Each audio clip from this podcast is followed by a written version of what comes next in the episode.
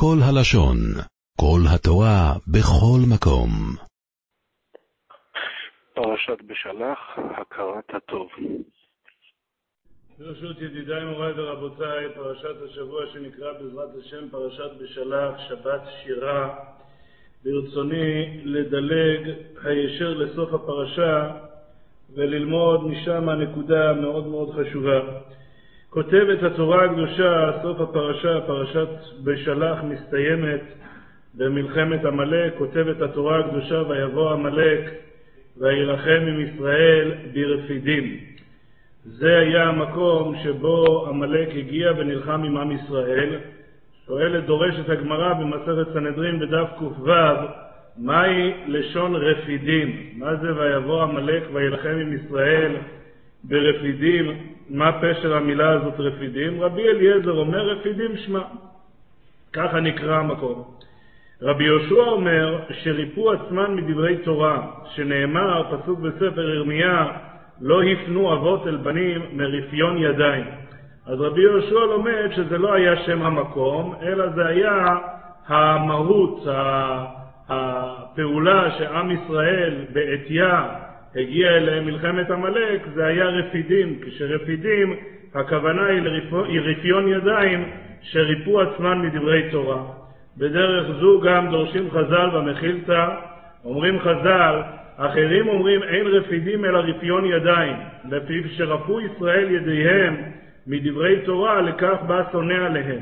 לפי שאין השונא בא אלא על רפיון ידיים מן התורה, שנאמר, פסוק בספר דברי הימים, ויהי כאחים מלכות רחבם וכחזקתו, עזב את תורת השם וכל ישראל עמו. ממשיכים חז"ל ואומרים, מה היה עונשו של דבר? בהמשך הפסוקים שם נכתב, עלה שישק מלך מצרים על ירושלים כי מעלו בה. אז רואים שכאשר עוזבים את תורת השם, העונש שמגיע על זה, ממש בצורה, באופן אוטומטי, זה העניין שמגיעים ועושים מלחמה נגד עם ישראל, כך גם כאן, ויבוא עמלק ויילחם עם ישראל ברפידים, זה על שריפו ידיהם מדברי תורה, כך מלמדים אותנו חז"ל. מוריי ורבותיי, שאלה מאוד פשוטה שנשאלה על ידי רבותינו האחרונים, ופלא בעיניי, כאשר ראיתי את השאלה הזאת, פלא היה בעיניי שחיכו עד לדורות האחרונים בשביל לשאול אותה, משום שלכאורה זו שאלה כל כך בסיסית ויסודית, שהיו צריכים לשאול את זה כבר בדורות הראשונים.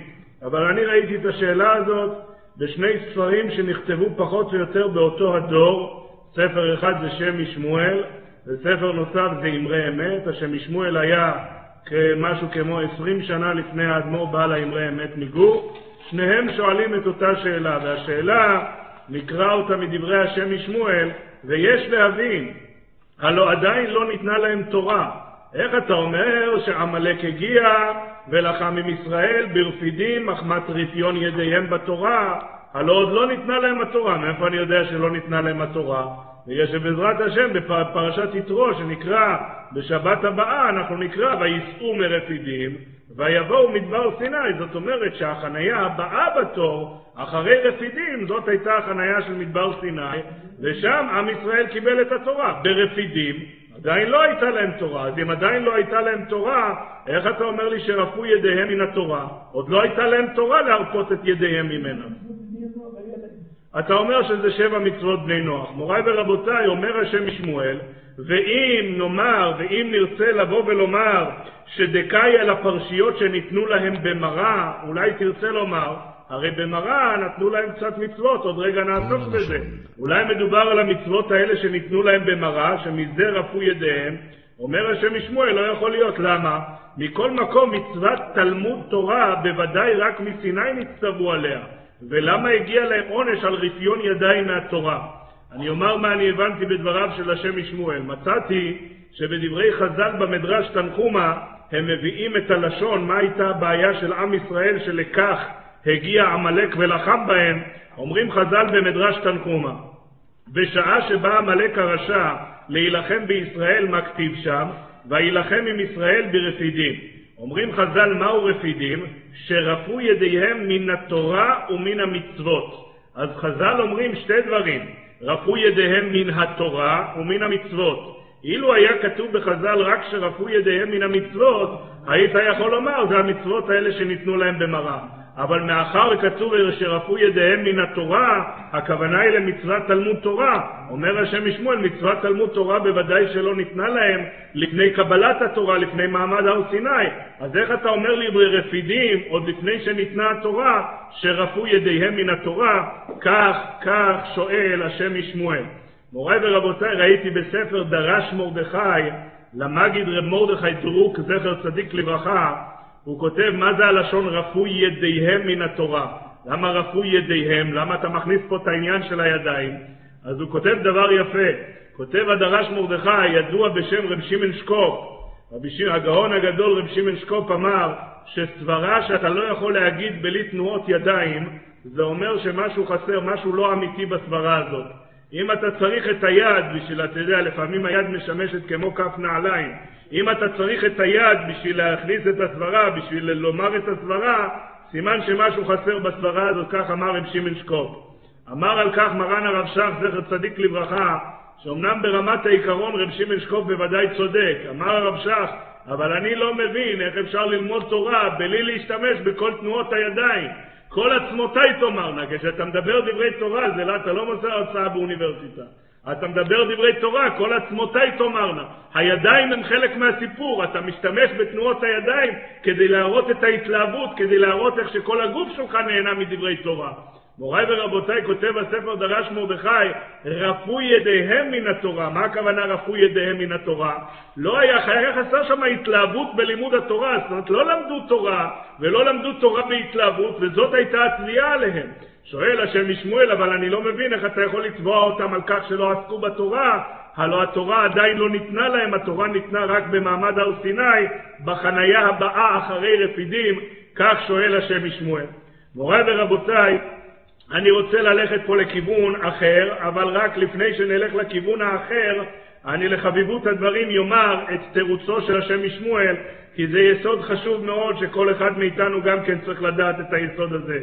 כותב השם משמואל, ונראה לפרש, והנה בעודם במצרים הודיע להם משה רבינו עליו השלום מאמר, מאמר השם יתברך, תעבדון את האלוקים על ההר הזה. חז"ל אומרים שהמילים תעבדון את האלוקים זה נוטריקון תעבדו נון, שלסוף נון יום, לסוף חמישים יום מיציאת מצרים אתם תקבלו את התורה.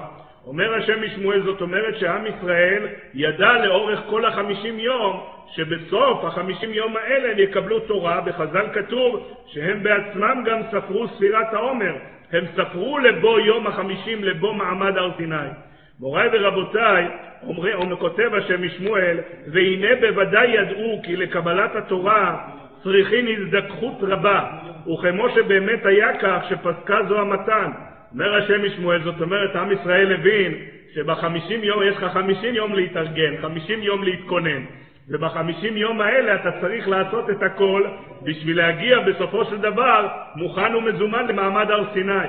מוריי ורבותיי, כותב השם משמואל, ועל כן כשהגיעו לרפידים שהוא המסע האחרון קרוב לסיני, והיו סבורים מקודם שכאשר יגיעו לעת ההיא, כבר יהיו מזוכחים כראוי ומוכנים לקבלת התורה, אבל כאשר עשו חשבון הנפש מצאו עצמם עדיין רחוקים מזה, ורפו ידיהם כמתייאשים שבעוד ימים ספורים יגיעו להזדכות כראוי. כשהם הגיעו קרוב, כשהם היו כבר ברפידים, תחנה אחת לפני הר סיני, אמרו, מה באמת, אנחנו כבר פה ואנחנו עדיין במצב השפל הזה? איך יכול להיות שאנחנו נצליח להגיע ראויים תוך זמן כל כך קצר שנשאר לנו למעמד הר סיני? וזה רפו ידיהם מן התורה, רפו ידיהם מהתורה שהם עתידים לקבל, מזה שהם יהיו מוכנים כראוי בזמן שהם יצטרכו לעמוד במעמד הר סיני.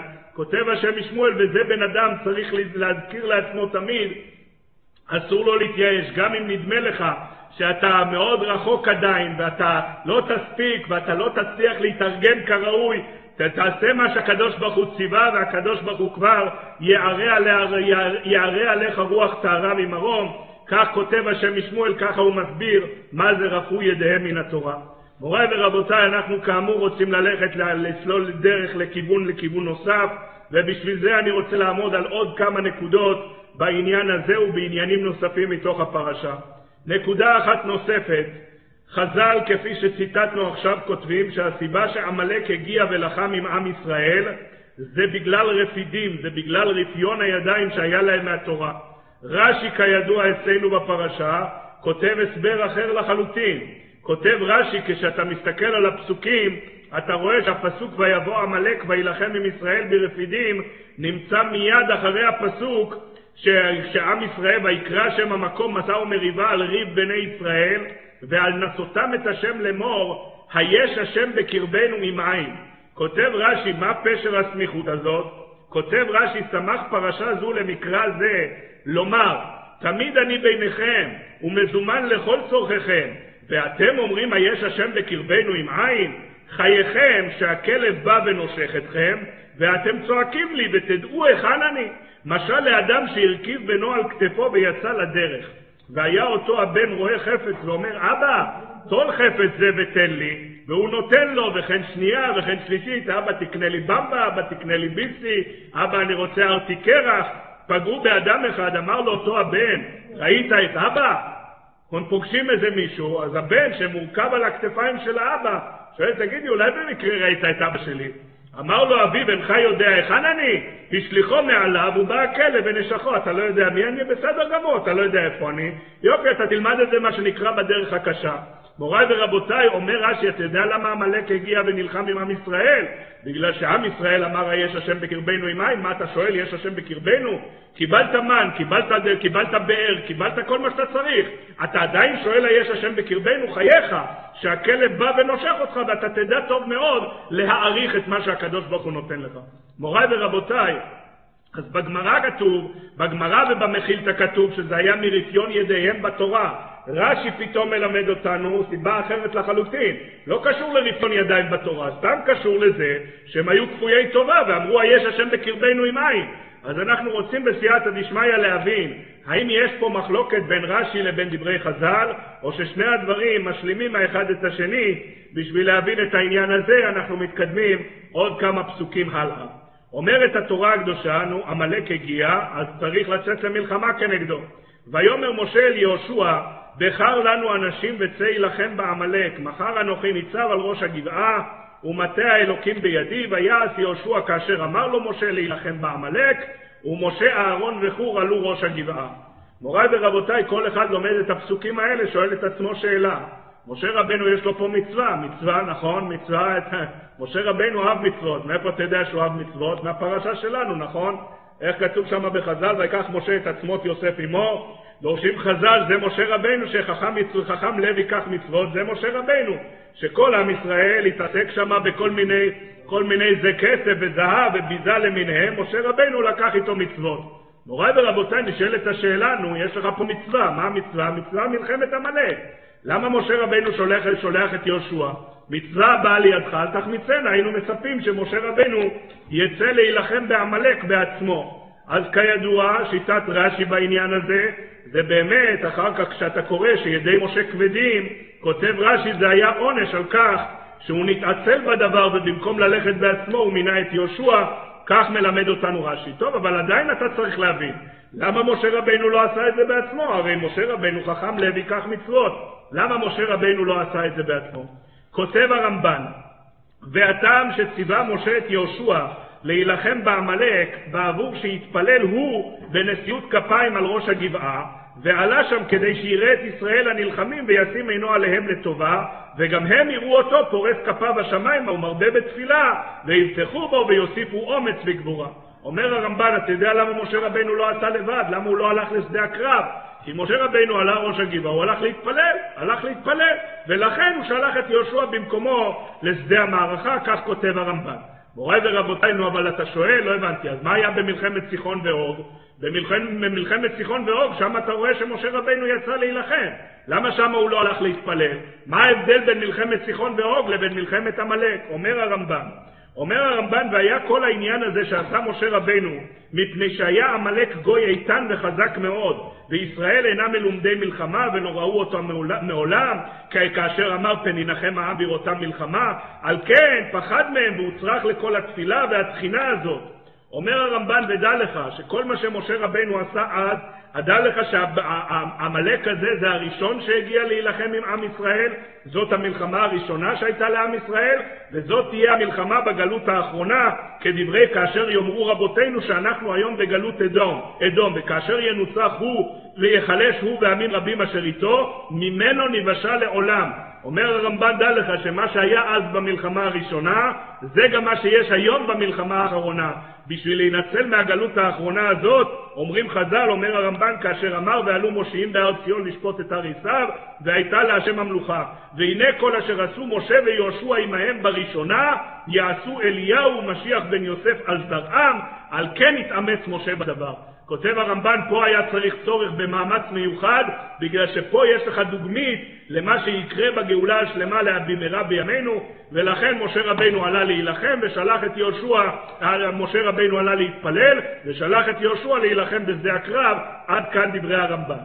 האור החיים הקדוש מסביר הסבר אחר, מדוע משה רבינו לא הלך להילחם ושלח את יהושע במקומו, כותב האור החיים, לפני רגע דיברנו על כך שעמלק הגיע ברפידים בגלל רפיון ידיהם מן התורה. כותב האור החיים, נתחכם משה כשהכיר העוון שהוא לצד ביטול מלחמת התורה, אמר אין ראוי לצאת למלחמה אלא יהושע.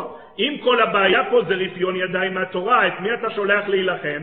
את השטייגניסט של הישיבה.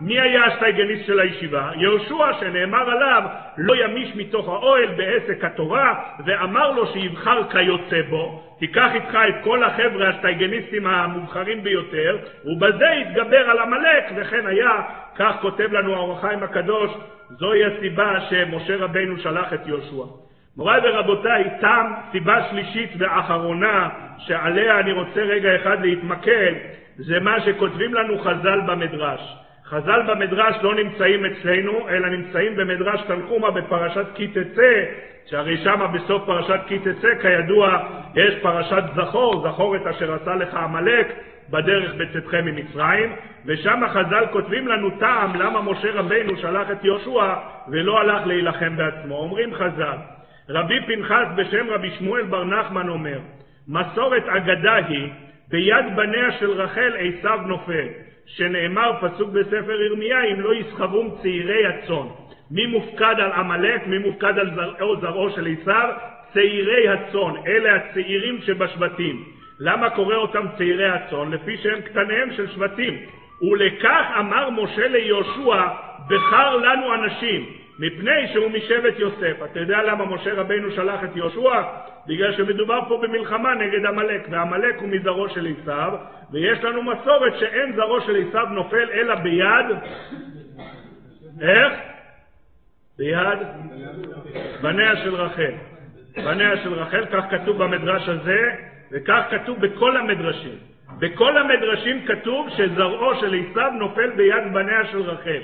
המקום היחיד שכתוב אחרת זה בגמרא במסרת בבא בתרא בדף קכ"ג. אומרת הגמרא במסרת בבא בתרא, בא מיני רבי חלבו מרב שמואל בר נחמני, כתיב, ויהי כאשר ילדה רחל את יוסף, ויאמר יעקב אל לבן, שלחני ואלך אל מקומי ולארצי. אומרת הגמרא, מה ישנה כי יליד יוסף? אם רצית ללכת, למה אתה מחכה עד שיוסף נולד? יכולת ללכת שבע שנים קודם לכן, מה אתה מחכה עכשיו? אומרים חז"ל, אמר לי, ראה יעקב אבינו שאין זרעו של עשיו נמסר, אלא ביד זרעו של יוסף, שנאמר והיה בית יעקב אש, ובית יוסף להבה, ובית עשיו לקש, ודלקו בהם, ואכלום, ולא יהיה שריד לבית עשיו, כי השם דיבר. אז בגמרא במסכת בבא בתרא כתוב שזרעו של עשיו לא נופל ביד בניה של רחל, אלא זרעו של עשיו נופל ביד זרעו של יוסף. נפקא מינה האם הוא נופל ביד, ביד בני בניו של בנימין. בגמרא במסכת, בכל המדרשים כתוב ביד בני בניה של רחל. בגמרא במסכת בבא בתרא כתוב ביד זרעו של יוסף, והגמרא מוכיחה את זה מהפסוק בספר עובדיה, ושם כתוב שהיה בית, בית, בית יעקב אש ובית יוסף להבה. לא כתוב מילה אחת, אה? מה זה ביד בניה או ביד בניו של יוסף? זה לא איך? אני לא יודע, אבל על כל פנים זה, זה, זה נקודה מאוד מאוד ברורה שאתה מוצא חילוק בין הגמרא לבין המדרשים. מוריי ורבותיי, על פי העניין הזה, חז"ל מסבירים שם, כתוב בספרים כל מיני דברים, לכן יעקב אבינו מעניין. כותב המגיד מדובנה בספר קהילת יצחק, מביא בשם המגיד מדובנה, שכאשר יעקב אבינו נתארגן לקראת המפגש עם אייסוב, אז כתוב שהוא שם שם, איך כתוב שם? ויצא יעקב עיניו וירא והנה עשיו בא ועמו ארבע מאות איש ויחץ את הילדים על לאה ועל רחל ועל שתי השפחות וישם את השפחות ואת ילדיהן ראשונה ואת לאה וילדיה אחרונים ואת רחל ואת יוסף אחרונים שם את יוסף הכי הכי בסוף שואלים לך, שואל המגיד מדובנה למה אתה שם את יוסף בסוף? הפוך, היית צריך לשים את יוסף בהתחלה אומר, וחוץ מזה אני לא מבין, כותב המגיד מדובנה, אני לא מבין, הרי כשיעקב אבינו נתן ליוסף רק כתונת פסים במשקל שני סלעים מילת, כבר כל השבטים, ויוסיפו ירב שנוא אותו, ולא יכלו אחיו דברו לשלום, ופה כשיעקב אבינו שם את כל השבטים, שם אותם בשר תותחים, כדי להגן על יוסף שנמצא מאחורה, לא כתוב שהם שנאו אותו ולא כתוב שהם נתקנאו בו, הלא על זה היינו מצפים שהם יתקנאו בו וישנאו אותו הרבה יותר. כותב המגיד מדובנה, יעקב אבינו בכוונה עשה את זה משום שהוא ידע שיוסף הוא הכלי נשק כנגד עשיו, ולא רק יעקב אבינו ידע את זה. כותב המגיד מדובנה, גם כל השבטים ידעו את זה. ויעקב אבינו לא רצה שהם ילכו רגועים, אם יוסף נמצא בחזית, אז הם כולם ילכו רגועים ויגידו לא צריכים להתפלל ולא צריכים להתיר לקדוש ברוך הוא, ירגישו שהם מוגנים. לכן יעקב אבינו שם את יוסף האחרון, כדי שהם יבינו שהם צריכים נמצאים בסכנה והם צריכים להתפלל, ושלא יסמכו על יוסף אלא יסמכו על הקדוש ברוך הוא. כך כותב המגיד מדובנה. מוריי ורבותיי, על כל פנים למדנו בדברי חז"ל ובדברי הגמרא שהסיבה שמשה רבינו שלח את יהושע זה בגלל שמסורת שאין זרעו של עשיו נופל אלא ביד בני בניו של יוסף ולכן משה רבנו שלח את יהושע שהיה משבט אפרים כדי שהוא יהיה זה שינהל את המערכה כנגד עמלק. מוריי ורבותיי, ואני רוצה להבין, אז בסדר, הסברת לי למה הוא שלח את יהושע. אתה יכול להסביר לי למה אין זרעו של עשיו נופל אלא ביד בני בניה של בני בניו של יוסף? למה? הגוף הקשיא. למה? מה מסורת, מסורת. מה פשר המסורת הזאת? מה ההסבר שעומד מאחורי הדברים? על העניין הזה אנחנו רוצים בסייעתא דשמיא לעמוד, ובשביל לעמוד על זה אנחנו רגע אחד חוזרים עוד קצת אחורה בפרשת בשלח לפסוקים שנמצאים קודם לכן. אומרת התורה הקדושה, ויבואו מרתה ולא יכלו לשתות מים ממרה, כי מרים הם, על כן קרא שמה מרה. וילונו העם על משה לאמור, מה נשתה? ויצעק אל השם, ויורהו השם עץ, וישלך אל המים, וימתקו המים. אומרת התורה הקדושה, שם שם לו חוק ומשפט, ושם נישאו. מה פשר המילים שם שם לו חוק ומשפט, ושם נישאו? אני קורא את דברי רש"י במקום. במראה נתן להם מקצת פרשיות של תורה שהתעסקו בהם, שבת ופרה אדומה ודינים. מוריי ורבותיי, בדברי רש"י פה כתוב שתי דברים, שאת שתי הדברים האלה אנחנו רוצים לבאר, אבל ראשון ראשון קודם, קודם תחילת דבריו של רש"י. במראה נתן להם מקצת פרשיות של תורה שהתעסקו בהם. יש על רש"י, יש הרבה מפרשים שפירשו את רש"י במהלך הדורות, יש אה, חומש שנקרא י"א מפרשי רש"י, מאוד נפלא, שיש שם את כל הספרים שקמו על פירוש רש"י במהלך הדורות, אחד מהספרים נקרא ספר הזיכרון. ספר הזיכרון לרבי אברהם בן רבי שלמה הלוי בקרת, שהיה מגולי ספרד, אנחנו מדברים על תקופת האינקוויזיציה בספרד, הוא כתב פירוש על פירוש רש"י שנקרא ספר הזיכרון. ושם הוא עומד על נקודה בדברי רש"י, במראה נתן להם מקצת פרשיות של תורה שהתעסקו בהן. לא כתוב שבמראה ציווה אותם על כמה ממצוות התורה, אלא נתן להם מקצת פרשיות של תורה שהתעסקו בהן. מה פשר הדבר? הוא אומר פשוט מאוד, שים לב בלשון הפסוק, שם שם לו חוק ומשפט. לא כתוב שם ציווה אותו על חוק ומשפט, אלא שם שם לו. מה זה שם לו? כותב ספר הזיכרון, כמו שאתה מוצא בתחילת פרשת משפטים. ואלה המשפטים אשר תשים לפניהם. מה זה תשים לפניהם? כותב לך רש"י שם, מה זה תשים לפניהם? אומר רש"י, אמר לו הקדוש ברוך הוא למשה, לא תעלה על דעתך לומר אשנה להם הפרק וההלכה ב' או ג' פעמים, עד שתהא סדורה בפיהם, בפיהם כמשנתה, ואיני מטריח עצמי להבינם טעמי הדבר ופירושו. אומר הקדוש ברוך הוא למשה רבינו, אלה המשפטים אשר תשים לפניהם. אל תלמד אותם לדקלם, לא לדקלם. לא תחזרו שתיים, שלוש, ארבע פעמים, והם ידעו לדקלם את כל התרי"ג מצוות. אומר הקדוש ברוך הוא, תשים לפניהם. מה זה תשים לפניהם? לכך נאמר אשר תשים לפניהם, כשולחן הערוך ומוכן לאכול לפני האדם. תסביר להם כל דבר, תן להם רקע, תן להם הבנה, אלה המשפטים אשר תשים לפניהם. אומר ספר הזיכרון, שם שם לו חוק ומשפט. לכן רש"י כותב, במרן נתן להם מקצת פרשיות של תורה שיתעסקו בהן. זאת אומרת, לא רק שיקיימו את המצוות האלה, אלא שממש יתעסקו בהן, כמו שאנחנו מברכים כל בוקר לעסוק בדברי תורה. מוריי ורבותיי, איזה מצוות הוא נתן להם? כותב רש"י דבר פלא אשר אנחנו לא, לא, לא ניישב את דבריו של רש"י, אני רק מאיר את האוזן לפני הקהל, לפני השומעים, כדי שידעו שמצווה ליישב את דבריו של רש"י, אבל רש"י כותב שהמצוות שניתנו להם במראה זה שבת, פרה אדומה ודינים. וכל המפרשים, כולם, כולם דנים מאיפה רש"י לקח את דבריו שפרה אדומה ניתנה במראה.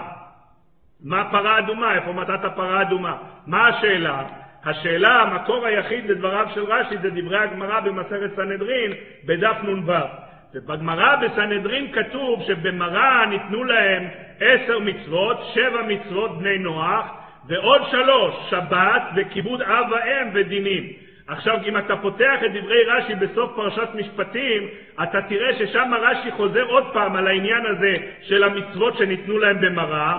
בפרק כ"ד בסוף פרשת משפטים כתוב שמה ויבוא משה ויספר לעם את כל דברי השם ואת כל המשפטים. אומר רש"י, מה זה ואת כל המשפטים? שבע מצוות שנצטוו בני נוח, ושבת, וכיבוד אב ואם, ופרה, ופרה אדומה, ודינים שניתנו להם במראה. שם פתאום רש"י כותב לך ארבע מצוות, כותב את כיבוד אב ואם שמופיע בגמרא במסכת סנהדרין בדף נ"ו, אבל לא מוותר על פרה אדומה. עכשיו, פרה אדומה אין מקור בדברי חז"ל לכך שפרה אדומה ניתנה במראה, עד כדי כך שבספר תורה תמימה, בחומש תורה תמימה יש לו למטה פירוש, חוץ מדברי חז"ל שהוא ליקט מכל, מכל, מכל תורה שבעל פה, יש לו שם גם פירוש, מתחת לקו המתוח יש לו שם פירוש. ובפירוש הוא רוצה לומר לחומר הקושייה, הוא רוצה לומר שזה טעות דפוס בדברי רש"י. הוא רוצה לומר שברש"י הישן היה כתוב שבת וכ"א ודינים. כ"א, כאשר כ"א הכוונה היא לכיבוד אב, כ"א, הוא כתב את זה בראשי תיבות. אבל אם ראית ספרים מלפני 400, 500, 600, 700 שנה, אתה רואה אותיות דפוס סבורות כאלה שקשה לקרוא אותן, בקיצור, המדפיסים שהגיעו בדורות אחר כך ראו את הכ"א הזאת, וזה היה נדמה להם במקום כ"א, היה נדמה להם פ"א. הם אמרו פ"א, מה זה פ"א? נו, פ"א זה פרה אדומה. אז הם פתחו את זה פרה אדומה, וזה טעות דפוס שהדפיסו המדפיסים, שהדפיסו אחרי, אחרי שנים את פירוש רש"י. כך רוצה התורה תמימה לומר, אם כי זה קשה מאוד לומר דבר כזה. א', משום רש"י בפרשת משפטים, שם רש"י כותב ארבע מצוות. הוא לא מוותר על פרה אדומה. שנית, הרמב"ן מעתיק את פירוש רש"י. בפירושו הרמב"ן מעתיק את פירוש רש"י. והרמב"ן כותב שרש"י כתב פרה אדומה. נו, אז כבר אצל הרמב"ן היה שיבוש של המדפיסים זאת אומרת, אתה מדבר על שיבוש שכבר אה, כבר השתרש בדורות הראשונים, קשה מאוד לומר את זה, אבל על כל פנים, לחומר הקושייה, ככה רוצה התורה תמימה לטעון בדברי רש"י. מה שאני רוצה לדבר, אני רוצה לדבר על דברי הגמרא. בגמרא כתוב, לא פרה אדומה, אלא בגמרא כתוב שבת וכיבוד אב ואם ודינים. שבת, כיבוד אב ואם ודינים, מלבד שבע מצוות בני נוח. מוריי ורבותיי, מישהו פה יודע מה הם שבע מצוות בני נוח? פשוט וברור, כולם יודעים שבע מצוות בני נוח, סימנך, ג' עבירות חמורות וא', ב', ג', ד'. ג' עבירות חמורות, עבודה זרה, גילוי עריות ושפיכות דמים. א', ב', ג', ד', א' זה עבר מן החי, ב' זה ברכת השם, בלשון סגי נאור, ג' זה גזל ודיל, ד' זה דינים. נו, אז לא הבנתי, מה אתה אומר לי דינים? שבע מצוות בני נוח, וחוץ מזה, שבת, כיבוד אב ודינים. מה דינים? דינים זה אחד משבע מצוות בני נוח. את השאלה הזאת שואלת הגמרא שמה במסכת סנהדרין בדף נ"ו, והגמרא נדחקת מאוד לתרץ את השאלה הזאת. הגמרא כותבת שהיה עוד איזה תוספת, או של עדה, עדים להתראה בעניין הדינים, או של להעמיד בית דין בכל מקום ומקום ובכל פלך ופלך. זאת אומרת, נצטוו עוד איזושהי תוספת על מצוות דינים שכבר היו מצווים בה מכוח שבע מצוות בני נוח. נמצא לדברי הגמרא שנצטוו במראה שתי מצוות חדשות בלבד. שתי מצוות חדשות. מה היו שתי המצוות החדשות שנצטוו במראה? מצווה אחת הייתה שבת, ומצווה אחת הייתה כיבוד אב ואם. שבע מצוות בני נוח כבר היו מצווים, ודינים שהוסיפו, זה היה סניפים נוספים במצווה שכבר היו חייבים בה. זה לא היה מצווה חדשה. שתי מצוות חדשות נצטוו, שבת וכיבוד אב ואם. מוריי ורבותיי, ואנחנו כמובן רוצים להבין מה מיוחד דווקא בשתי המצוות האלה.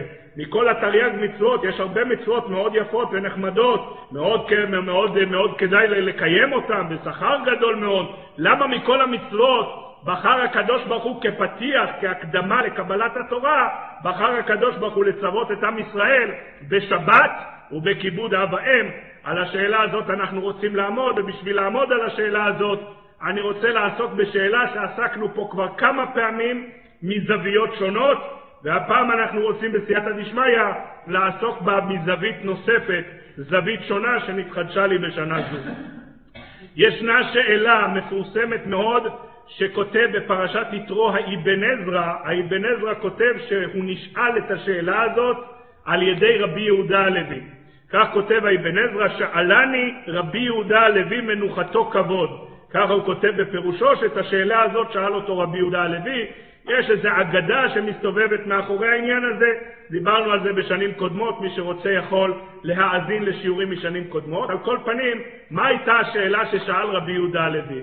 המחשנו את זה פעם במשל, נתאר לעצמנו הבית כנסת הזה, ברוך השם, עומד על מתכונתו משוכלל ומפואר, לא מכיר פה, לא נכנס לפוליטיקות, כל מה שאני אומר זה רק משל, רק בדרך משל, ולכן אף אחד לא יאמת אותי עם כל מיני פה, לא אמרת בזה ולא לא אמרתי כלום, רק משתמש בבית כנסת הזה בתור משל. נתאר לעצמנו שאת הבית כנסת הזה בנה יהודי בשם רב מוישה לפני 30 שנה. כשאני אומר בנה, אני מתכוון לא רק הביא את הכסף, אני מתכוון גם הביא את הכסף, גם הלך בעצמו ורכש את חומרי הבנייה, וגם בעשר האצבעות שלו ממש לקח את חומרי הבנייה ובנה את בית הכנסת מהמסד עד הטפחות. מהבלוק הראשון עד לגימור האחרון בתקרה, בשיא, ככה, בשיא שיהיה הכי הכי הכי משוכלל ויפה, הוא עשה את זה בעשר אצבעותיו. לא היום, לפני שלושים שנה. מוריי ורבותיי, אבל אני היום פעם ראשונה נניח נכנס פה לבית הכנסת. דרך אגב, לאורך כל השלושים שנה האלה, זה לא שהוא בנה את המקום והסתלק, בנה את המקום וממשיך לתחזק אותו יום-יום. הוא דואג לנקות את הרצפה, סוף כל יום הוא מנקה את הרצפה. הוא דואג להחזיר את החומשים למקום. הוא דואג להחליף פלורוסן שנשרף. הוא דואג לשים נייר בשירותים. בקיצור, הוא דואג למקום, לא רק בנה אותו, אלא מתחזק אותו בצורה מאוד מאוד יסודית, מאוד מאוד מסורה, לאורך כל השלושים שנה. חלפו שלושים שנה, אני פעם ראשונה נכנס לבית הכנסת, בדיוק נכנס בשעת צהריים כזאת שאף אחד לא נמצא, רואה את הרב מוישה הזה, אני לא מכיר את הרב מוישה הזה, אבל אני רואה את הרב מוישה הזה יורד מסולם, הוא סיים להחליף פלורוסן שנשרף. אני ניגש אליו, אני מושיט לו יד לשלום, אני אומר לו שלום עליכם רבין, מי כבודו? הוא אומר לי השם שלי רב מוישה. אני אומר לו רב מוישה נעים מאוד, איך אתה קשור למקום הזה? הוא אומר לי אני רב מוישה שהחלפתי פה עכשיו פלורוסן שנשרף. שאל רבי יהודה הלוי, עם כל הכבוד, אבל זה לא הצורה שבה היינו מצפים שרב מוישה יציג את עצמו. תציג את עצמך, ניר רב מוישה, שבניתי את כל הבית כנסת הזה, מהבלוק הראשון עד לגימור האחרון, ואני מתחזק אותו גם כבר 30 שנה. זה מה שעשית, היום הפלה, החלפת פלורוסן שנשרף? ככה אתה מציג את עצמך? שאל רבי יהודה הלוי, הוא אמר, אני לא מבין. הפעם הראשונה שהקדוש ברוך הוא נגלה לבני ישראל במעמד הר סיני, כביכול הקדוש ברוך הוא מציג את עצמו, ואומר אנוכי השם אלוקיך, אני הקדוש ברוך הוא, שמה? שמה? אשר הוצאתיך מארץ מצרים מבית עבדים. שאל רבי יהודה הלוי, מי שלא מתמצא בהיסטוריה, יכול לחשוב שהפעם הראשונה שהקדוש ברוך הוא הופיע על בימת ההיסטוריה, הייתה בשנת 2448 לבריאת העולם, השנה של יציאת מצרים. עכשיו, כל אחד מאיתנו שלא בקיא בהיסטוריה, אבל יהודי מאמין ואנחנו יודעים את דברי התורה הקדושה, בראשית ברא אלוקים את השמיים ואת הארץ, הקדוש ברוך הוא לא הופיע על בימת ההיסטוריה, הקדוש ברוך הוא ברא את הכל יש מאין. אז למה הקדוש ברוך הוא מציג את עצמו על ידי דבר שקרה בשנת 2448 לבריאת העולם? פרט שולי לכאורה. היה צריך הקדוש ברוך הוא לומר, אנוכי השם אלוקיך, אשר בראתי שמיים וארץ. כך שאל רבי יהודה הלוי את האבן עזרא כפי שמופיע בפירושו של האבן עזרא על התורה בפרשת יתרו. השאלה לכאורה שאלה עצומה. למה אני אומר לכאורה? בגלל שהשנה ראיתי מאמר נפלא שכותב המשגיח של ישיבת מיר, הגאון הצדיק רבי ירוחם ליבוביץ', זכר צדיק לברכה, בספרו דעת חוכמה ומוסר בחלק א' אות מ"ג, ושם רבי, רבי ירוחם ליבוביץ' אומר, במחילה מכבוד תורתו, לפלא, ככה הוא כותב, לפלא השאלה שמובאת בשם רבי יהודה הלוי, אני לא מבין את השאלה בכלל. השאלה הזאת לא מתחילה, ככה שואל רבי ירוחם בספר שלו דעת חוכמה ומוסר. למה השאלה הזאת לא מתחילה? אז הוא מצטט את היסוד ששומט את העוקץ מהשאלה, הוא מצטט מדברי החובות הלבבות. לפני שנגיע לדברי החובות הלבבות, אני רוצה ללמוד את היסוד הזה, אבל מהפרשיות האלה של גלות וגאולת מצרים. יש יסוד מאוד יפה שכתוב בדברי החתם סופר.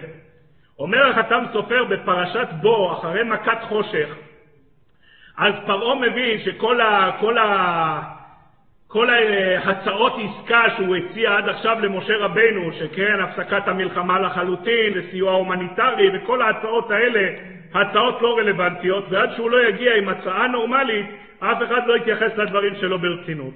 ולכן אחרי מכת חושך הוא מציע הצעה חדשה. קודם הוא דיבר על כך שילכו מהגברים, ילכו מהגברים כי אותה אתם מבקשים, נכון? תשאירו את הנשים, את הטף, את המשפחות, תשאירו פה, תלכו רק הגברים, כן, אתם רוצים להקריב, תלכו רק הגברים, ככה הציע פרעה. אבל אחר כך הוא הבין שההצעות האלה אף אחד לא יתייחס אליהן ברצינות, ולכן אחרי מכת חושך, ויקרא פרעה אל משה ויאמר לכו עבדו את השם. לכו כולם, אתם, נשים, גברים, טף, לכו כולם. רק צונכם ובקרכם יוצג, גם טפכם ילך עמכם. רק תשאירו פה את הבהמות. תשאירו פה את הבהמות ותלכו כולם. עונה לו משה רבינו, מה הייתה התגובה של משה רבינו להצעה הזאת? ויאמר משה, מה אתה אומר, באמת? גם אתה תיתן בידינו זבחים ועולות ועשינו להשם אלוקינו.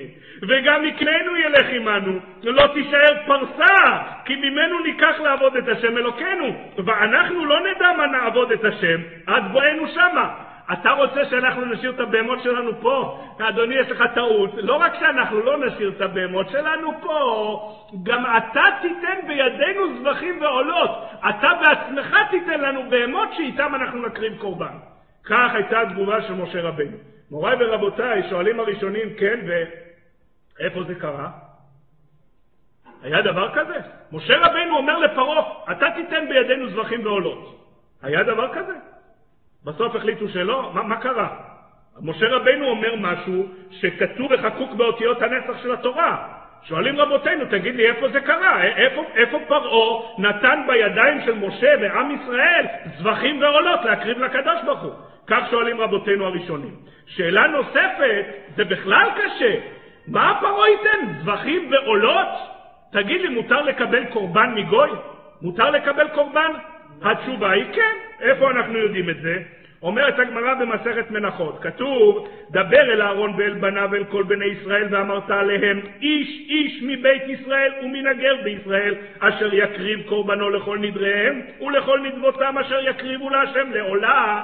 אומרת על זה הגמרא במסכת מנחות, איש איש, מה זה איש איש, מה זה הכפילות הזאת? אומרת הגמרא לרבות את העובדי כוכבים. גם עובדי כוכבים יכולים להקריב קורבן.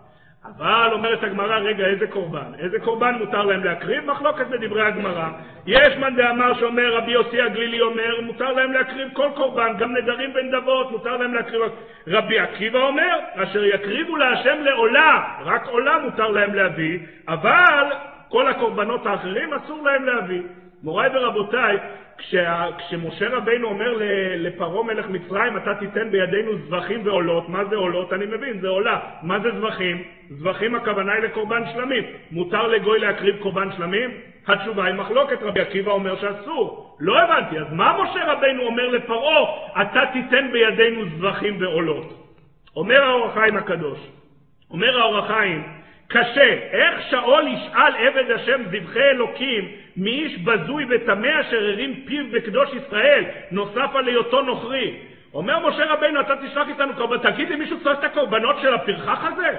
מה הקדוש ברוך הוא צריך את הקורבנות של פרעה? מה פתאום? משה רבינו אומר, לא, לא, לא, גם אתה תשלח איתנו זבחים ועולות. החפץ להשם בזבח רשעים?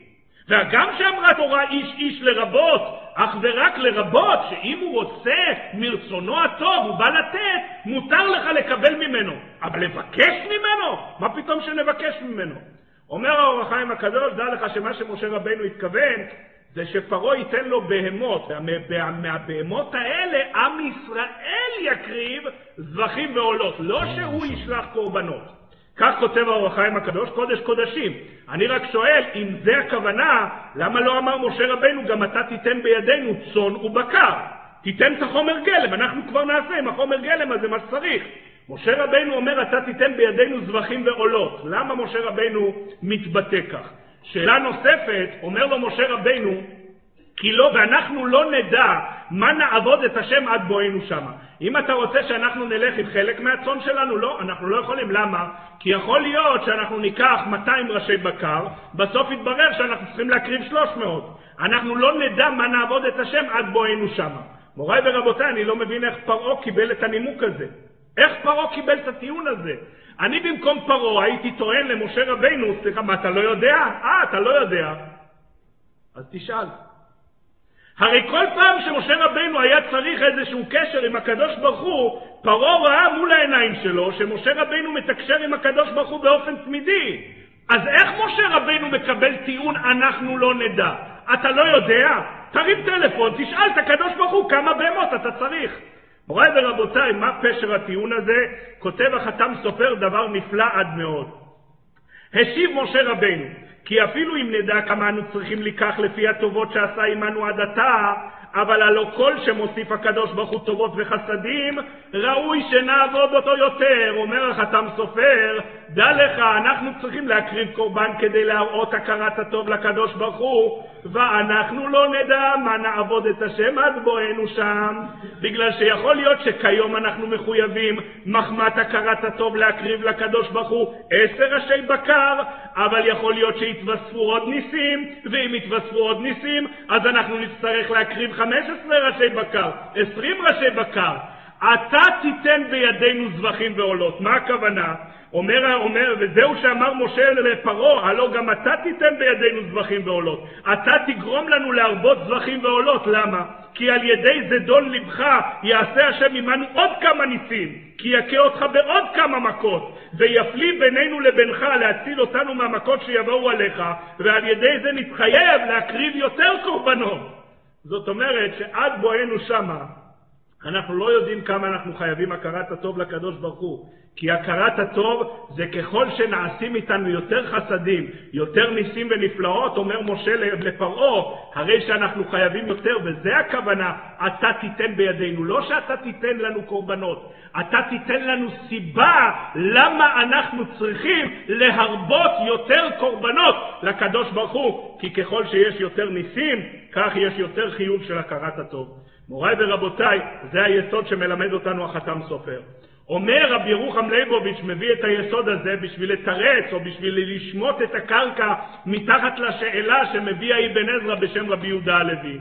אומר החובות הלבבות, הוא אומר, למה, למה הקדוש ברוך הוא לא אמר אנוכי השם אלוקיך אשר בראתי שמיים וארץ? אומר החובות הלבבות פשוט מאוד.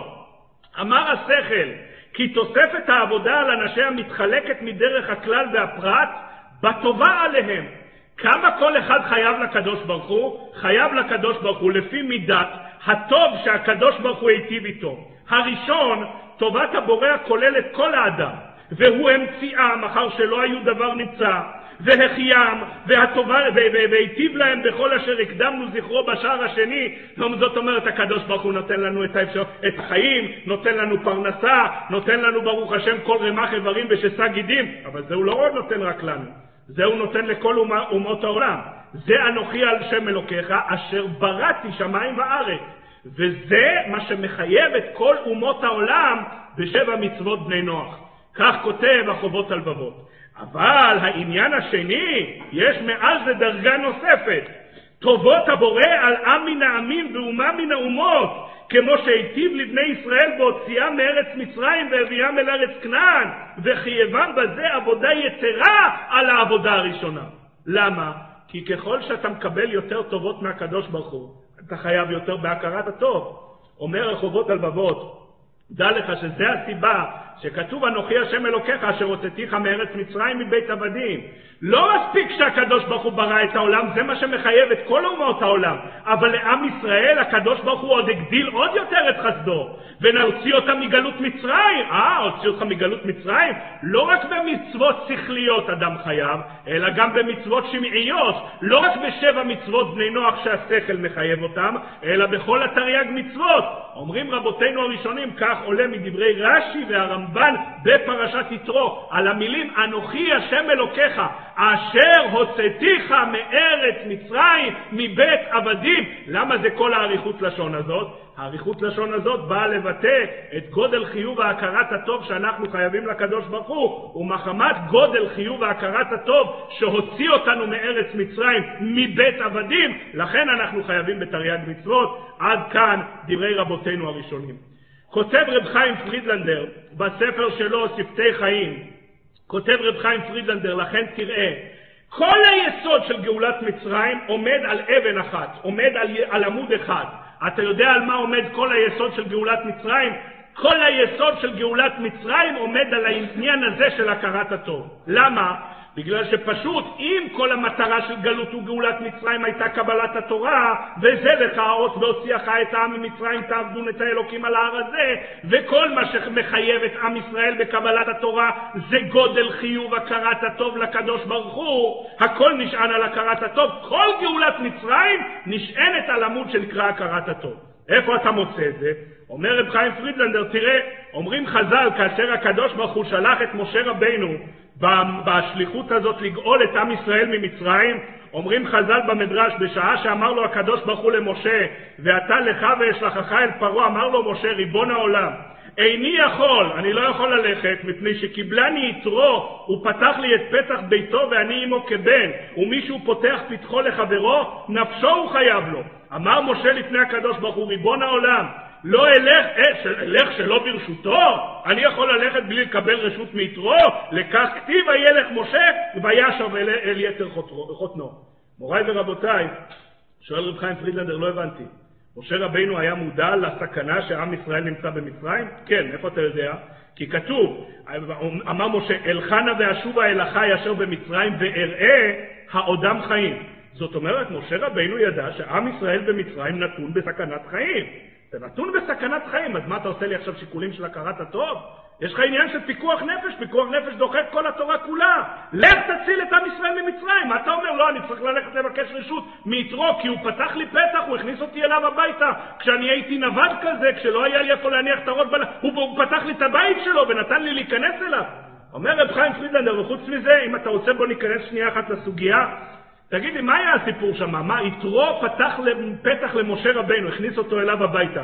תגיד לי, אינטרס של מי זה היה? זה היה אינטרס של משה רבנו, או שזה היה לא פחות ואולי יותר אינטרס של יתרו? אומר רב חיים פרידלנדר, זה היה אינטרס של יתרו, בוא אני אסביר לך. קודם כל אני אסביר לך פשוט מאוד, ליתרו היה כאב ראש גדול מאוד בבית, שנקרא שבע בנות לחתן. עכשיו זה בלי שום קשר לשום דבר, כשיש לך אפשרות למצוא מישהו, עזוב תחטוף את זה, כן?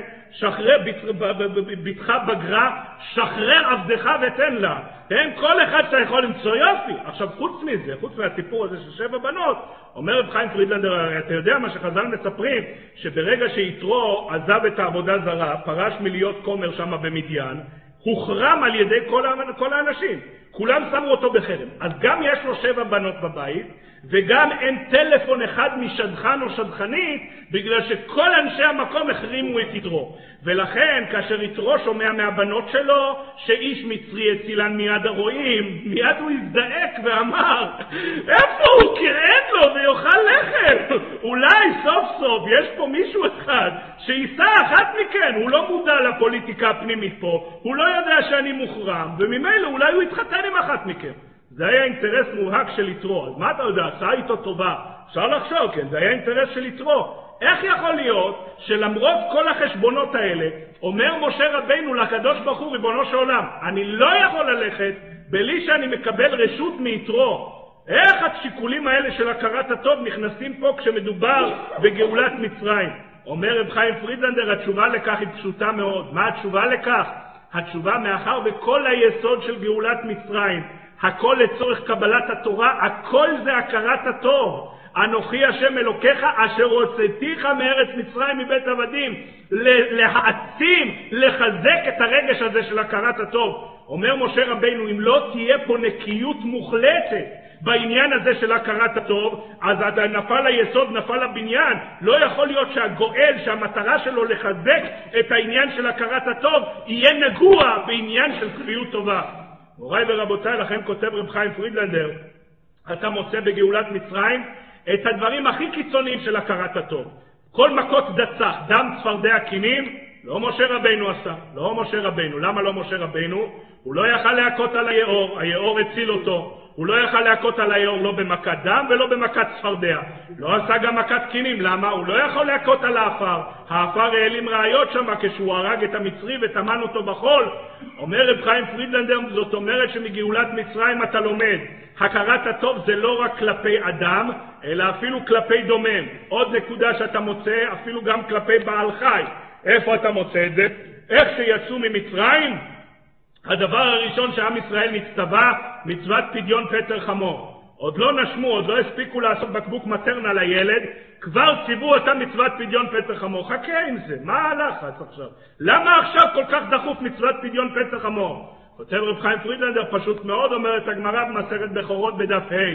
שאל, אומר, אומרת הגמרא, שאל שם רבי, אמר רבי חנינא, שאלתי את רבי אליעזר בבית מות ורבא, שאלתי אותו בבית המדרש הגדול, מה נשתנו פטרי חמורים מפטרי סוסים וגמלים? למה את אלה זכו למצוות פדיון פטר חמור? אמר לי דבר ראשון גזירת הכתוב הוא, אבל דבר שני, דע לך, שסייעו ישראל בשעת יציאתם ממצרים. שאין לך כל אחד ואחד מישראל שלא היו עמו תשעים חמורים לובים טעונים מכספה וזהבה של מצרים. מוריי ורבותיי, זה היה העניין של מצוות פי, איך אתה יוצא ממצרים? לא, דבר ראשון, פדיון פטר חמור. למה?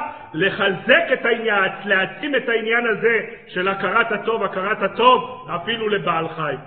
מוריי ורבותיי, גם הכלבים לכלב תשליכון אותו, אבל זה נמצא בפרשת משפטים, אבל זה גם נכון, וגם את זה רב חיים פרידלנדר מביא שם בספר שלו, שפתי חיים.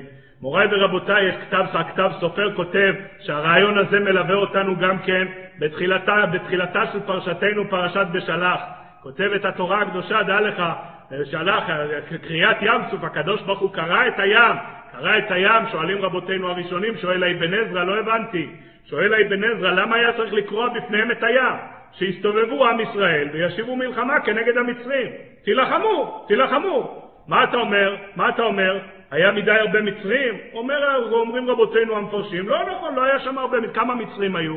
כתוב 600 רכב בחור. מה אתה אומר? כתוב בכל רכב, בכל רכב מצרים. נכון? כתוב שם שכל רכב מצרים. אומר, אומר המהר"ל בגוררי, הוא אומר, אם, אם 600 רכב בחור זה לא המספר העיקרי, אז למה אתה מתייחס למספר הזה? זאת אומרת שזה המספר העיקרי. אז מה זה כל רכב מצרים? זה כמו שאתה אומר 600 ומשהו, בסדר? 600 ומשהו. אז היה שם 600 ומשהו רוכבי סוסים שרדפו אחריהם, והם, לדברי חז"ל, היו לפחות 600 אלף, זה גברים מגיל 20 עד גיל 60. תוסיף לזה נשים, גברים, ילדים, זקנים, זקנות, בקיצור אתה מביא, מגיע שם לכמה מיליונים. שואל אבן עזרא, אז לא הבנתי, אז תסובבו אחורה ותילחמו במצרים. למה הקדוש ברוך הוא צריך לשדד מערכות עולם ולבקוע את ים סוף? כך שואל האבן עזרא. מוריי ורבותיי, האבן עזרא טוען, האבן עזרא כותב, שעם ישראל גדל כמו עבדי במצרים, למד להיות כנוע ומושפל, היה לו טבע כזה, דימוי עצמי נמוך קוראים לזה היום, כך כותב האבן עזרא. הכתב סופר לא מוכן לקבל את התשובה הזאת. אומר הכתב סופר, אם זאת הייתה התשובה, אז איך תקופה קצרצרה אחר כך הם נלחמו בעמלק? אם מדובר בעם ישראל עם דימוי עצמי נמוך, אז איך אחר כך הם נלחמו בעמלק? כמה זמן היה בין זה שלא נלחמו במצרים לזה שכן נלחמו בעמלק?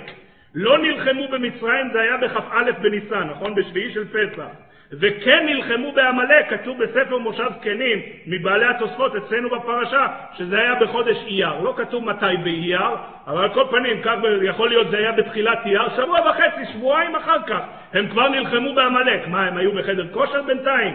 הם ישבו אצל פסיכולוג שיגביר להם את הדימוי העצמי? איך מול המצרים הם לא נלחמו ומול עמלק הם כן נלחמו? מוריי ורבותיי, כותב הכתב סופר, אתה יודע איפה התשובה לזה נמצאת? התשובה לזה נמצאת בדברי חז"ל. הים ראה וינוס, הים ראה וינוס. מה ראה הים ונס? אומרים חז"ל, נס מפני הנס. נס מפני ארונו של יוסף, שנאמר עליו, וינוס ויצא החוצה. אז זה הים ראה וינוס. הים ראה את ארונו של יוסף, וזה הסיבה שהוא נבקע לשתיים. שואל הכתב סופר, תגיד לי, נס מפני הנס. איך אתה קורא ליוסף? איך חז"ל החליטו לקרוא ליוסף? נס. למה נס? כי וינוס ויצא החוצה. הוא נס פעם אחת. מוריי ורבותיי, הוא נס פעם אחת. כמה פעמים הוא אכל תפוחים? יכול להיות שהוא אכל עשרות פעמים תפוחים. אז למה לא כותבים חז"ל, הים רעב וינוס נס מפני אוכל התפוחים? מה פתאום אתה מחליט שנס זה, ה, זה הכותרת, זה ההגדרה של יוסף. נס מפני הנס. נס מפני ארונו של יוסף, שנאמר עליו וינוס ויצא החוצה. למה תפסת את הסיטואציה הזאת להגדיר בה את יוסף? אומר הכתב סופר, אתה יודע למה תפסת את הסיטואציה הזאת? בגלל שהרמב"ן שם שואל, למה וינוס ויצא החוצה הוא השאיר את הבגד שלו בידי גבירתו, בידי אדונתו, וינוס ויצא החוצה. אומר הרמב"ן, אדם פיקח כמו יוסף, בטח הבין שאם אתה משאיר את הבגד שמה, אז אתה, אתה משאיר ראיות בשטח, שאחר כך היא תמציא עליך כל מיני המצאות. אומר הרמב"ן, אני הייתי מצפה, יוסף היה חזק, היה גיבור, נכון? שתי ספירות, שתי ספירות, ואתה לוקח את הבגד והולך, שלום על ישראל, אתה לא משאיר בגד בשטח. למה הוא לא נתן לה שתי סטירות? אומר הרמב"ן, בגלל שאין בזה מידת הכרת הטוב. מאחר והוא היה שם בבית, אה, אתה לא יכול לתת שתי סתירות, זה, לא, זה, זה, זה מנוגד לעניין של הכרת הטוב. יוסף היה העדיף שלא, אפילו שהוא ידע, הוא משאיר שם ראיות, כל מיני דברים בשטח, העיקר שלא להיות כפוי טובה, העיקר שלא להתנגד למידה הזאת של הכרת הטוב. אומר הכתב סופר, הים ראה וינוס, הים ראה את ארונו של יוסף, ולכן היה מבין שלמרות שעם ישראל יש את הכוח להילחם, מאיפה אני יודע שיש את הכוח להילחם? שהרי מול עמלק עם ישראל באמת נלחם, אז למה אתה לא נלחם מול המצרים? לא תתעב מצרי כי גר היית בארצו, שימשו לכם אכסניה בשעת הדחק. ואתה לא יכול, מחמת הכרת הטוב שיש לך למצרים, אתה לא יכול להסתובב ולהילחם איתם, ולכן הים ראה את הדבר הזה אצל ארונו של יוסף, והים, מחמת הכרת הטוב, הים נבקע בפני עם ישראל. מוריי ורבותיי, נמצא שזה היסוד, כותב לנו רב חיים פרידלנדר, הכרת הטוב, היסוד לגאולת מצרים. זה מה שמלווה אותך לאורך, לאורך הפרשיות. אם כך, אז אני רוצה בסייעתא דשמיא להציע רעיון, לא ראיתי מישהו שכותב אותו במפורש, חלק ממנו כן, אבל את הרעיון בשלמותו לא ראיתי מישהו שכותב. לפי זה אולי אנחנו יכולים להבין מדוע שתי המצוות שניתנו לעם ישראל במראה, אומרת לנו הגמרא במסכת סנהדרין בדף נ"ו, שתי המצוות זה מצוות שבת ומצוות כיבוד אב ואם. מה המשותף לשתי המצוות האלה? המכנה המשותף שאני מצאתי לשתי המצוות האלה נקרא הכרת הטוב. שבת כל עניינה הכרת הטוב. איפה מצאת אצל שבת הכרת הטוב? התשובה היא, כך מלמד אותנו דוד המלך בספר תהילים, בפרק צדיק ב', מה שנקרא שיר של יום, של יום השבת. איך זה הולך? מזמור שיר ליום השבת. טוב להודות להשם ולזמר לשמך העליון, להגיד בבוקר חסדיך ואמונתך בלילות, עלי עשור ועלי נבל, עלי היגיון בחינו. כל הפרק הזה, מזמור שיר ליום השבת, כל הפרק הזה עוסק בדבר אחד. מה זה הדבר? להודות לקדוש ברוך הוא, להכיר את אורותיו של הקדוש ברוך הוא. מה הקשר? כותב הנתיבות שלום, האדמו"ר בעל הנתיבות שלום מסלונים, כותב אצלנו בפרשה, הוא מדבר על השם של השבת הזאת, שבת שירה. אז הוא כותב שכל עניינה של השבת זה שירה לקדוש ברוך הוא. ויום השביעי משבח ואומר מזמור שיר ליום השבת, או איך שכתוב, תנו שבח ושירה לקל אשר שבת ברא. אומר, כותב הנתיבות שלום, הוא אומר האמת היא שבן אדם היה צריך כל הזמן להודות לקדוש ברוך הוא, בגלל שכל הסיבה שהקדוש ברוך הוא ברא אותו, אומרים לנו חז"ל, מדרך הטוב להיטיב לברואיו. אומר הנתיבות שלום, מה הבעיה? למה אנחנו לא מרגישים את זה? בגלל שלעולם הזה קוראים חכמינו זיכרונם לברכה בשם נווה התלאות. פה עוברים, עוברים, עוברים צרות, עוברים קשיים, עוברים ניסיונות. הוא אומר, זאת אומרת שכל מה שקשור לגוף, הגוף באמת יכול להיות שיהיה לו הרבה הרבה סבל פה בעולם. אבל יש לך פה תענוג רוחני, אדם יכול, יש לו נשמה, והנשמה יכולה להתמלא בעונג רוחני. רק בשביל זה צריך, צריך, צריכים התפשטות הגשמיות, צריך קצת להתנתק מהחומר. אומר הנתיבות שלום, מתי אדם זוכה להתנתק מהחומר? הוא זוכה בשבת, הוא מקבל נשמה יתרה. זאת אומרת, הוא מקבל עוד מנה של נשמה. זאת אומרת, יחסי הכוחות בין הגוף לבין הנשמה משתנים. הוא אומר, ולכן כשהוא מקבל את הנשמה היתרה, הוא מתנתק קצת מהגוף. אך, מזמור שיר ליום השבת. טוב להודות להשם ולזמר לשמחה עליון. אז הוא מצליח להתחבר לטוב הזה שהקדוש ברוך הוא לא מפסיק להשפיע על כל אחד ואחד. לכן מצוות השבת עיקרה, יסודה זה הכרת הטוב. כותב רב אריה פינקל, המשגיח של ישיבת ניר ברכפלד, זכר צדיק לברכה, יש לו ספר, ספר מאמרים שנקרא יבוא שילה. הוא אומר לכן, איך שאתה נכנס לשבת, איך אנחנו נכנסים לתוך השבת, נכנסים לתוך השבת עם הפסוקים לכו נרננה להשם, נריע לצור אישנו, נקדמה פניו בתודה, בזמירות נריע לו, איך אתה נכנס? קבלת שבת, איך אתה פותח? אתה פותח בכל צורות השבח והתודה שיש לקדוש ברוך הוא, כי זה כל מהותה של השבת. מהותה של השבת זה להודות לקדוש ברוך הוא הכרת הטוב. מוריי ורבותיי, זה מצוות שבת. מה המצווה הנוספת? מצוות כיבוד אב ואם. מה, מה העניין של מצוות כיבוד אב ואם? כל אחד יודע מה שכותב ספר החינוך במצווה ל"ג, משורשי מצווה זו, שראוי לו לאדם שיכיר ויגמול חסד למי שעשה עמו טובה, ולא יהיה נבל ומתנכר וכפוי טובה, שזו מידה רעה ומרוסה בתכלית לפני אלוקים ואנשים. כל מהותה של מצוות כיבוד אב ואם זה רעיון אחד, יסוד אחד. היסוד הוא הכרת הטוב. מוריי ורבותיי, לקראת קבלת התורה שמושתתת על הכרה בטובותיו של הקדוש ברוך הוא, אנוכי השם אלוקיך, אשר הוצאתיך מארץ מצרים, מבית עבדים. במרן נצטוו שתי מצוות, שבת וכיבוד אב ואם, בשביל להשריש את העניין הזה של הכרת הטוב. אומרת התורה שם, שם לו חוק ומשפט, כמו אלה המשפטים אשר צסים לפניהם.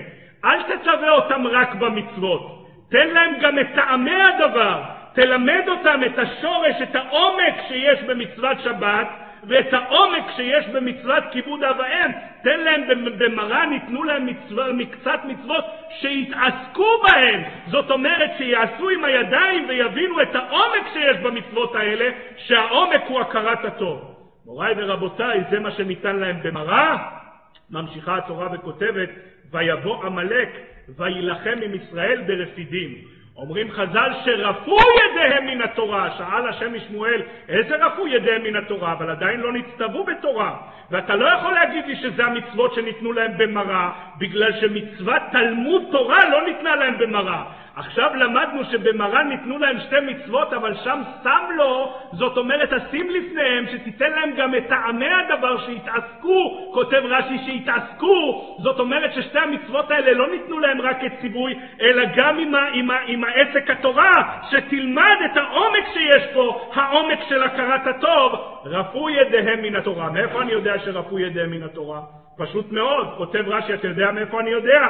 בגלל שכתוב רגע אחד קודם, שהם אמרו, היש השם בקרבנו עם עין. כותב רש"י משל לאחד שהיה אביו מרכיבו על כתפו, והוא שואל, ראיתם את אבא שלי? זה הכפיות טובה הכי גדולה. אה, אתה כפוי טובה. אז אני מבין שרפו ידיהם מן התורה, שהם לא נתעסקו במצוות האלה, בתלמוד התורה של המצוות האלה שניתנו להם במראה, ולכן הגיע עמלק ולחם עם ישראל ברפידים, בגלל שאומרים חז"ל, יבוא עמלק כפוי טובה, וייפרע מעם כפוי טובה. אומר המשך חוכמה, וזו הסיבה שמשה רבנו לא יצא להילחם לבד, אלא הוא שלח את יהושע. למה הוא שלח את יהושע? כי אם כל הנושא פה זה כפיות טובה, אם כל הנושא פה זה להשריש את העניין הזה של הכרת הטוב, אומר המשך חוכמה, המשך חוכמה לא נמצא אצלנו בפרשה, נמצא בסוף פרשת כי תבוא. אומר המשך חוכמה, מסורת, אין זרעו של עשיו נופל אלא ביד זרעו של יוסף. כי אתה יודע מי ההפך הגמור מכפוי טובה? ההפך הגמור מכפוי טובה זה לא מכיר טובה, מכיר טובה זה יפה, אבל יש לך קצה עוד יותר מנוגד. אתה יודע מה הקצה העוד יותר מנוגד? לא מי שמכיר טובה, מי שמשלם טובה תחת טובה, אלא מי שמשלם טובה אפילו תחת רעה. מישהו עשה לו רע, ובכל אופן הוא מכיר לו טובה, הוא נותן לו טובה. אומר המשך חוכמה, ואתה יודע מי היה האחד והיחיד שהיה גדול המשלמים טובה תחת רעה? זה היה יוסף הצדיק.